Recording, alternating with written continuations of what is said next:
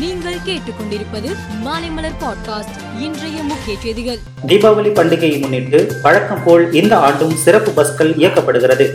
இது தொடர்பான ஆலோசனை கூட்டம் இன்று சென்னை தலைமைச் செயலகத்தில் நடைபெற்றது. போக்குவரத்து துறை அமைச்சர் சிவசங்கர் தலைமை தாங்கினார். தீபாவளியை முன்னிட்டு வரும் இருபத்தி ஒன்றாம் தேதி முதல் இருபத்தி மூன்றாம் தேதி வரையில் சென்னை மற்றும் பிற ஊர்களில் இருந்து மொத்தமாக பதினாறாயிரத்தி எண்ணூற்று எண்பத்தி எட்டு சிறப்பு பஸ்கள் இயக்கப்பட உள்ளன என தெரிவித்தார். முதலமைச்சர் மு க ஸ்டாலின் வெளியிட்டுள்ள அறிக்கையில் இந்தியாவில் தமிழ் உள்ளிட்ட அனைத்து மொழிகளும் ஒன்றிய அரசின் அலுவல் மொழி என்ற நிலையை எட்டிட வேண்டும். இந்தியை கட்டாயமாக்க முயன்று இன்னொரு மொழி போரை எங்கள் மீது திணித்திட வேண்டாம். இந்தியை கட்டாயமாக்குவதை கைவிட்டு இந்திய ஒற்றுமை சுடரை காத்திட வேண்டும் என ஒன்றிய அரசை வலியுறுத்தி கேட்டுக்கொள்கிறேன் என கூறினார். குஜராத்தின் பருச் மாவட்டத்தில் மொத்த மருந்து பூங்காவுக்கு பிரதமர் மோடி இன்று அடிக்கல் நாட்டினார். அப்போது பேசிய பிரதமர் மோடி நகர்ப்புற நக்சல்கள் புதிய தோற்றத்துடன் மாநிலத்திற்குள் நுழைய முயல்கின்றனர். அவர்கள் நம் இளைஞர்களை தவறாக வழிநடத்துகிறார்கள்.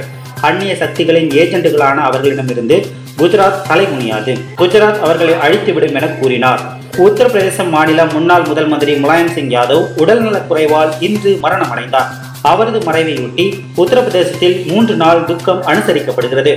முலாயம் சிங் யாதவ் மறைவு நாட்டுக்கு ஈடு செய்ய முடியாத இழப்பு. சாதாரண சூழலில் இருந்து வந்த முலாயம் சிங் யாதவின் சாதனைகள் அசாதாரணமானவை என ஜனாதிபதியும் எமர்ஜென்சி காலத்தில் முலாயம் சிங் யாதவ் ஜனநாயகத்தின் முக்கிய வீரராக இருந்தார் எனவும் பிரதமர் பதிவிட்டுள்ளார். இரண்டாயிரத்தி இருபத்தி இரண்டாம் ஆண்டிற்கான மருத்துவம் இயற்பியல் உள்ளிட்ட துறைகளுக்கான நோபல் பரிசுகள் கடந்த வாரம் அறிவிக்கப்பட்டன.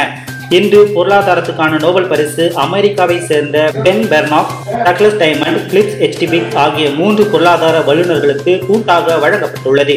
வங்கிகள் நிதி நெருக்கடிகள் குறித்து ஆய்வுக்காக அவர்களுக்கு வழங்கப்படுகிறது. உக்ரைன் தலைநகர் கீவில் இன்று அடுத்தடுத்து ஏவுகணை தாக்குதல் நடத்தப்பட்டது.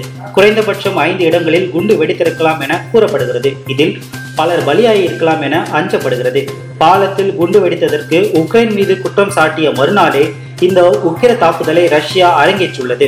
இத்தாக்குதலுக்கு உக்ரைன் அதிபர் ஜெலன்ஸ்கி கண்டனம் தெரிவித்துள்ளார். பெண்கள் ஆசிய கோப்பை கிரிக்கெட் போட்டியில் இந்தியா தாய்லாந்து அணிகளுக்கு இடையேயான போட்டி இன்று நடைபெற்றது. முதலில் ஆடிய தாய்லாந்து அணி முப்பத்தி ஏழு ரன்களுக்கு சுருண்டது.